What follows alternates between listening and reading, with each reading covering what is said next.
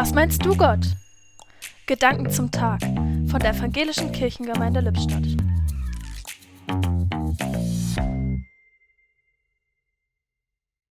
Endlich Ferien.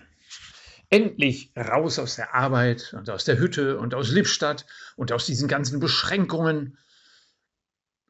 Was meinst du, Gott? Kannst du uns in diesem Jahr statt hitzefrei nicht Corona-frei geben? Ich meine, zumindest mal zwei Wochen? Ein Gang durch den Garten beruhigt nicht nur das Gemüt. Ich kann auch lernen.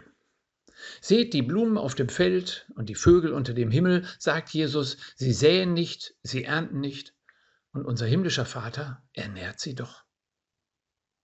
Dieses Urvertrauen bewahrheitet sich denn es verändert mich.